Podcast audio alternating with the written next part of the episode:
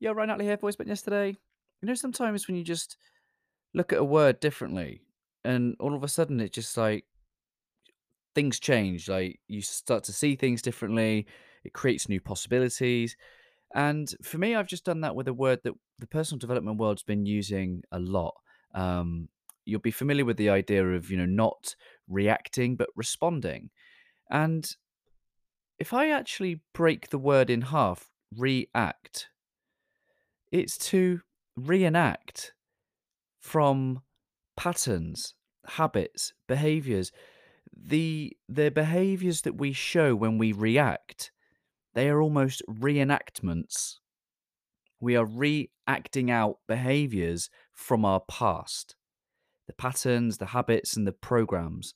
Um, and maybe me just breaking that word in half for you now is making you see this concept in a slightly different way that when we react, we are using past version of ourself, something that we've learned about the self or the world or other people, maybe the habits and the patterns and the programs that we have developed.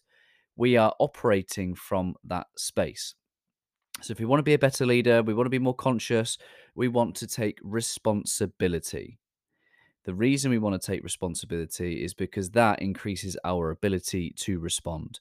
And you'll know if you've been around this podcast long enough that the gap between our reaction and our response is self leadership. Our ability to take responsibility and to make conscious choices, intentional conscious choices. We are coming away from that chimp response.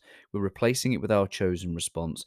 And that leads to higher outcomes and better possibilities. So, whenever you think about reacting, just know that you are reenacting a version of you that's in the past. I believe in a higher potential. I believe in a even better version of you and for you to make that accessible and possible, take responsibility. Learn how to manage stress and pressure in this moment to give you access to your conscious thoughts and intentions and actions and decisions. Increase your ability to respond.